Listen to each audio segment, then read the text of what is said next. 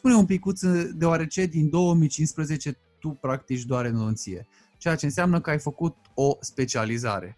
Ce înseamnă o specializare în Suedia? Cum ajungi să faci o specializare în Suedia? Cât de greu este să intri la o specializare, cât de greu este să o termini și ce beneficii îți oferă după ce ai încheiat-o? Este adevărat, din 2015, mai exact din septembrie 2015, am început uh, un rezidențiat în endodonție.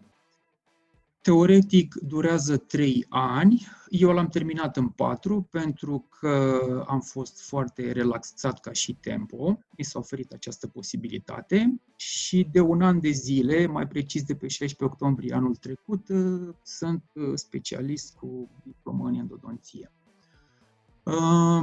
Da, am uh, spus mai devreme despre acel for care contorizează numărul de stomatologi din Suedia. Același for contorizează toți specialiștii în toate specialitățile în Suedia. În momentul în care ei decid că trebuie pregătit un specialist într-un anumit domeniu, se dă un anunț. Anunțul respectiv este într-un ziar de tiraj național, care chiar se numește Ziarul Dentistului și se trimite la toate clinicile din Suedia. Acel anunț uh, sună în felul următor. Clinica de specialitate din orașul X scoate la, să spun așa, concurs, dar nu este un concurs propriu-zis, voi explica, un post de rezident în specialitatea Y toți cei interesați pot să trimită CV-uri. Există două condiții pentru a avea un CV eligibil, în afara conținutului. Trebuie să fi lucrat cel puțin 2 ani într-o clinică de stat și să fi tratat și copii și adulți. Ok. Apoi, în CV-ul respectiv, eu trebuie să explic de ce mă interesează specialitatea respectivă și, într-un fel, să-i conving pe ei că aș fi un candidat bun. Ești chemat la un interviu. Eu am aplicat în mai, la mai multe centre de specializare, bineînțeles că am fost refuzat în câteva, uh, unde sunt acum, uh, m-au chemat la interviu, eu și alți câțiva candidați. La interviul respectiv uh, se adresează întrebări legate de viața personală și apoi uh, strict despre specialitatea respectivă. Foarte logic și foarte simplu ești întrebat de ce tocmai această specialitate. Pentru că dacă dorești să faci această specialitate, trebuie să-ți placă ca să o faci cu drag și să uh, ai rezultate frumoase. În afară de asta, am fost rugat să aduc cu mine pe un stick USB 10 cazuri reușite și 10 cazuri nereușite, pe care le-am discutat la acel interviu. Bineînțeles că am discutat doar cazurile nereușite la acel interviu. Foarte prietenos a, s-a discutat.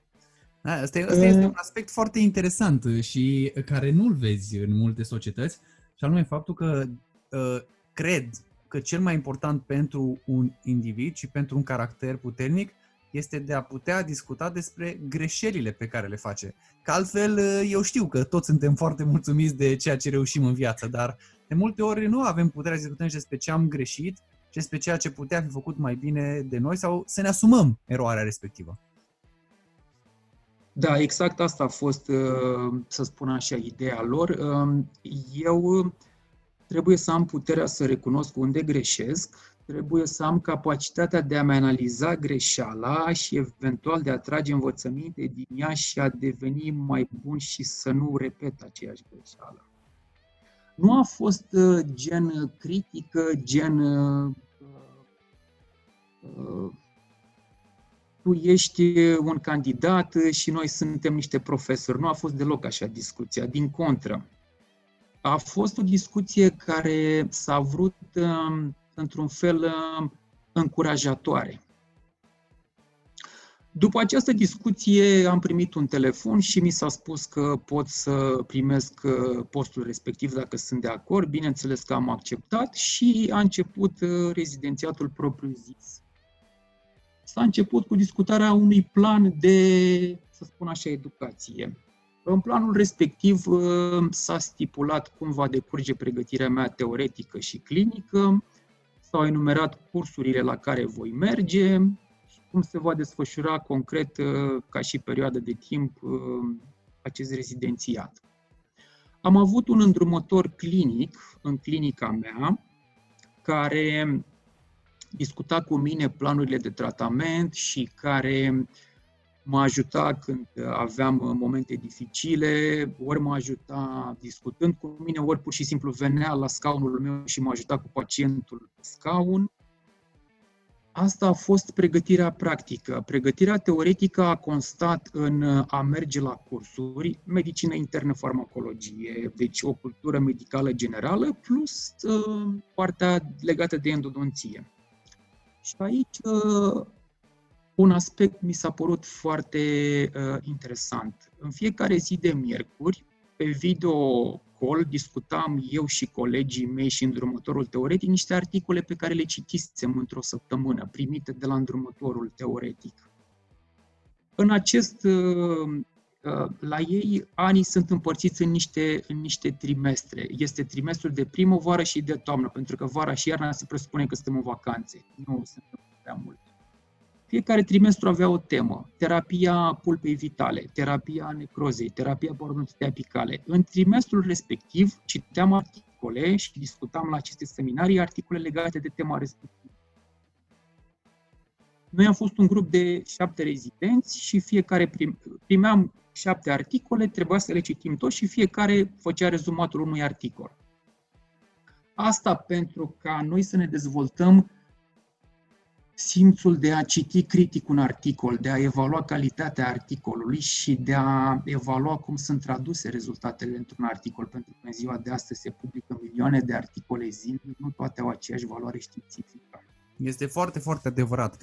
Să știi că și eu, când primesc întrebarea, de multe ori uh, am colegi care mă întreabă cum a fost uh, specializarea pe care eu am făcut-o la Torino și mă întreabă dacă se merită. Și atunci, de multe ori, le spun că sigur că dacă se merită sau nu e o chestie absolut uh, subiectivă.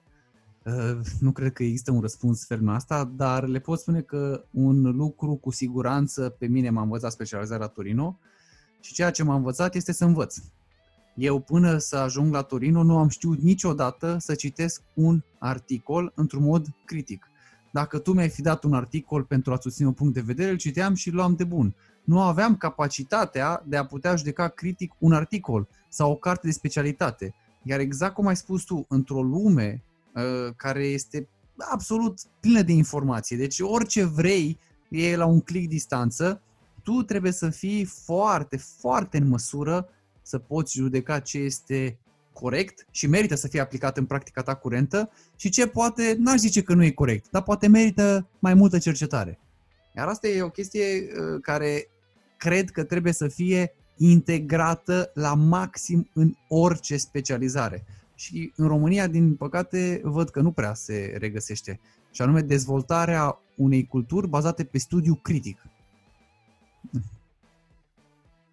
Apoi, um, legat de skillurile practice care ar trebui dezvoltate pe parcursul unui rezidențiat. Uh, endodonția are și o parte tehnică, nu numai una științifică nu am fost învățat cum să instrumentez un canal curb sau cum să îndepărtez un act fracturat din canal, cum mă așteptam eu, o așteptare greșită. Astea le-am învățat eu pe diferite căi.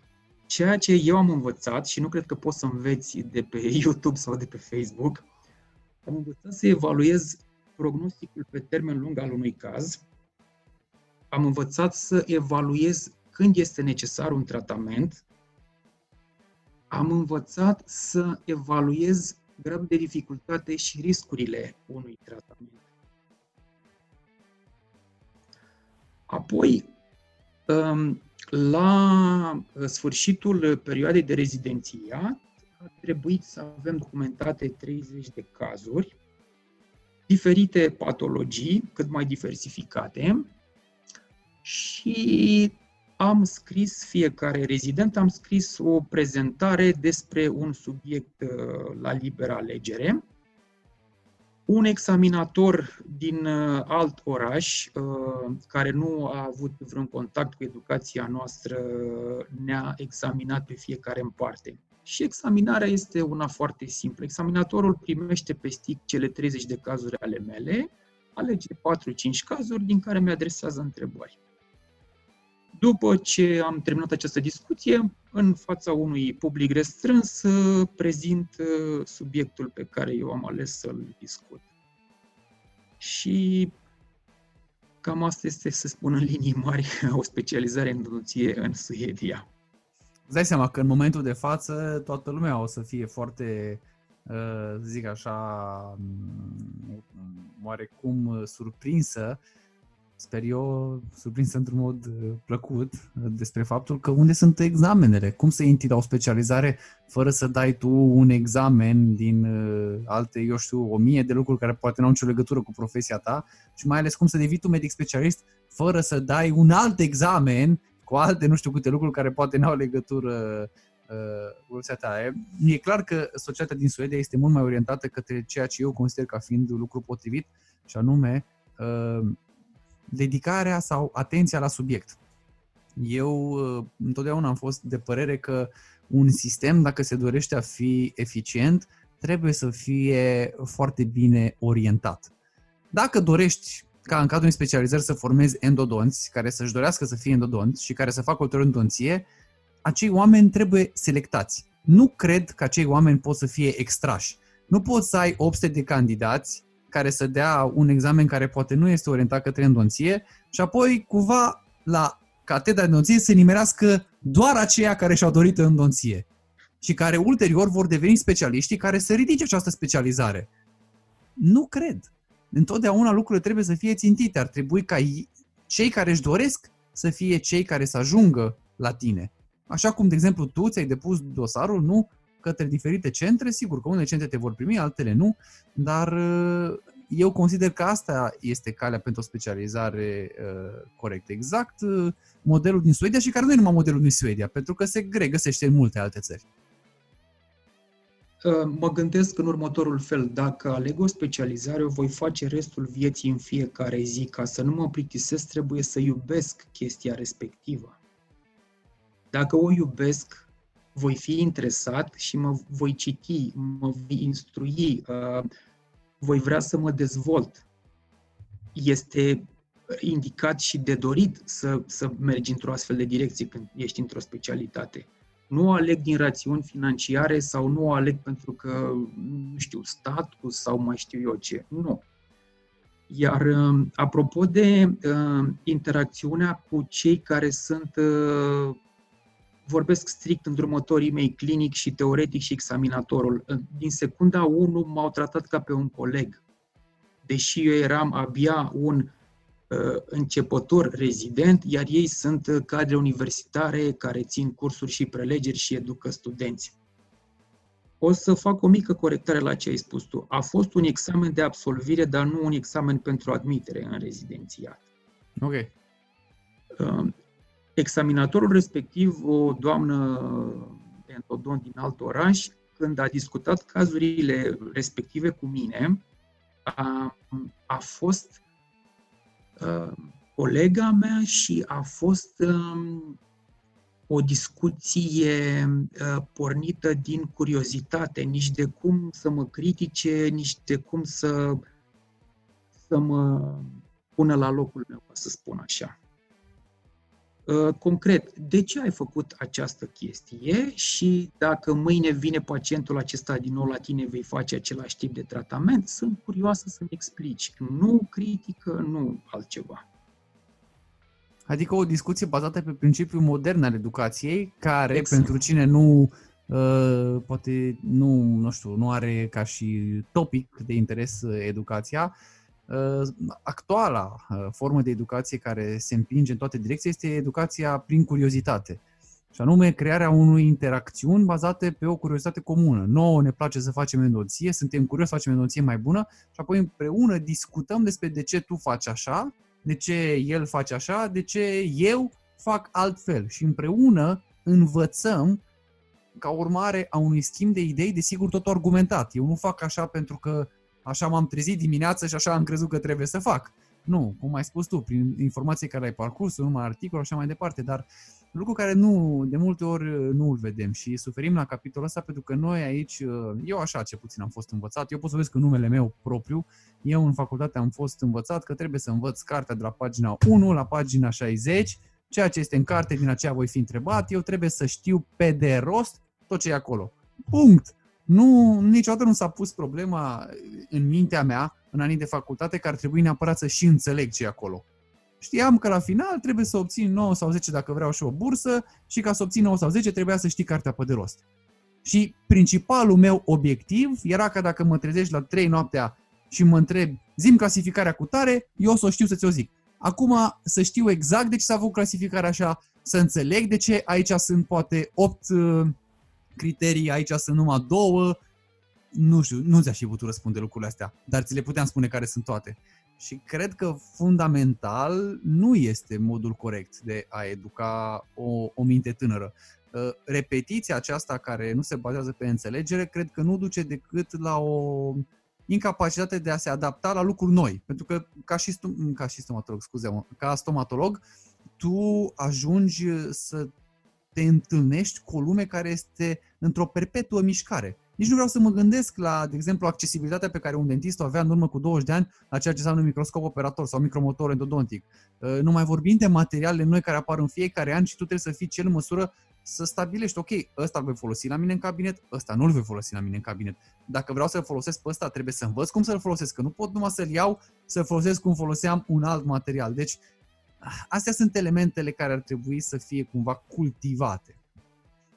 Da, acum asta e. Eu sper că în timp lucrurile uh, uh, acestea să capete o amploare cât mai largă și un sistem de educație sănătos, precum iată că uh, este implementat în Suedia, dar de altfel asta cred că știam cu toții, nu? Pentru că sunt atâtea și atâtea uh, uh, articole, sunt atâtea și atâtea, eu știu, emisiuni televizate sau pe internet care vorbesc despre uh, succesul sistemului de educație din țările scandinave, nu numai Suedia.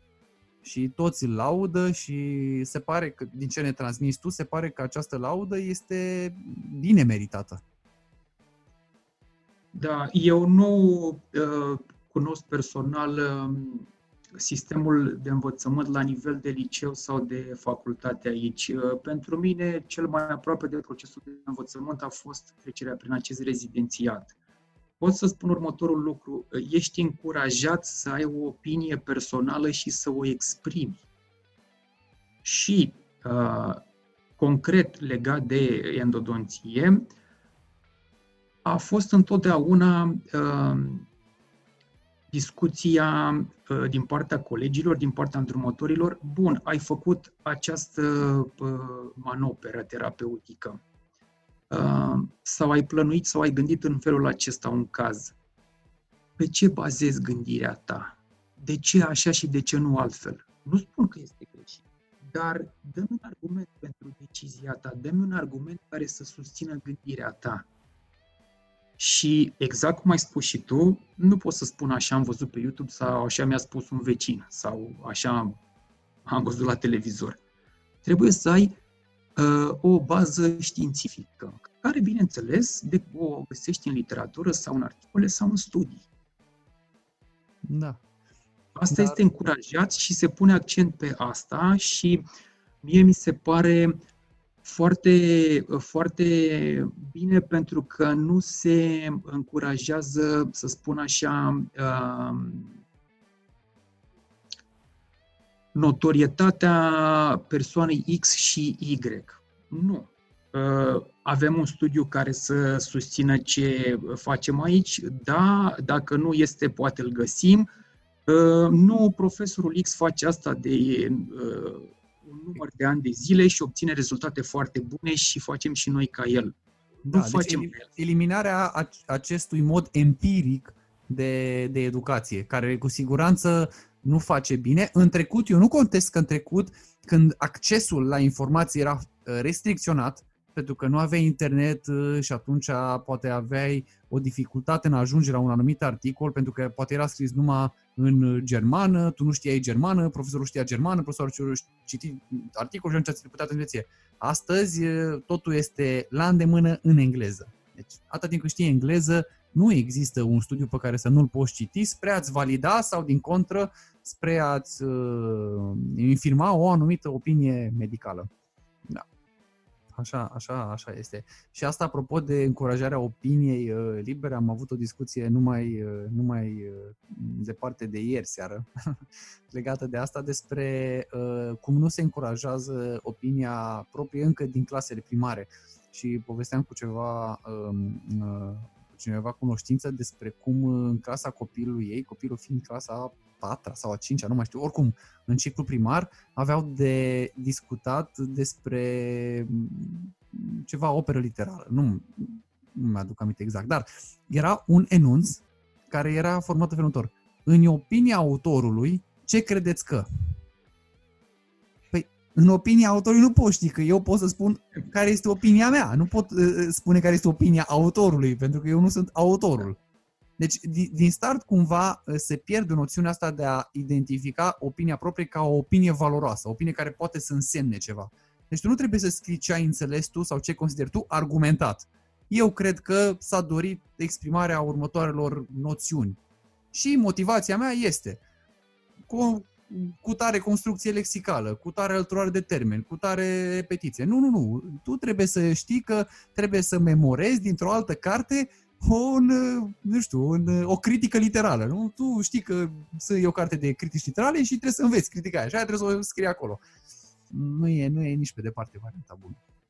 Da. Eu, am, eu am resimțit uh, acest neajuns al formării mele în sistemul de educație românesc, exact ce ai spus tu, când a trebuit să scriu niște eseuri aici, în timpul rezidențiatului. Primeam o temă la fiecare trimestru. Uh, scrieți un eseu de 20 de pagini despre, uh, concret îți spun, uh, deși uh, obținem obturații de canal mult mai uh, bune calitativ, după introducerea acelor rotative, să spunem așa, preponderența parodontitei apicale nu a scăzut dramatic. De ce crezi tu că e așa? Scrie un eseu de 20 de pagini pe această temă, cu referințe la niște studii să păstrezi un fir logic în tot textul, să ai o introducere, un cuprins, o încheiere, să prezinți niște puncte de vedere ale tale bazate pe niște studii, nu așa au venit, le-am visat într-o seară, și să poți să uh, pui niște argumente într-o ordine logică. Eu nu eram învățat să fac chestia asta din România, pentru că învățam pe de rost, cum spui tu, critici literare și ce mai învățam pe de rost. Nu eram obișnuit să să produc cu creierul meu. Și a trebuit să învăț chestia asta aici. Asta a fost cea mai grea parte din tot rezidențiatul. Și sunt foarte recunoscător că a trebuit să fac asta. Pentru că acum um, gândesc un pic altfel.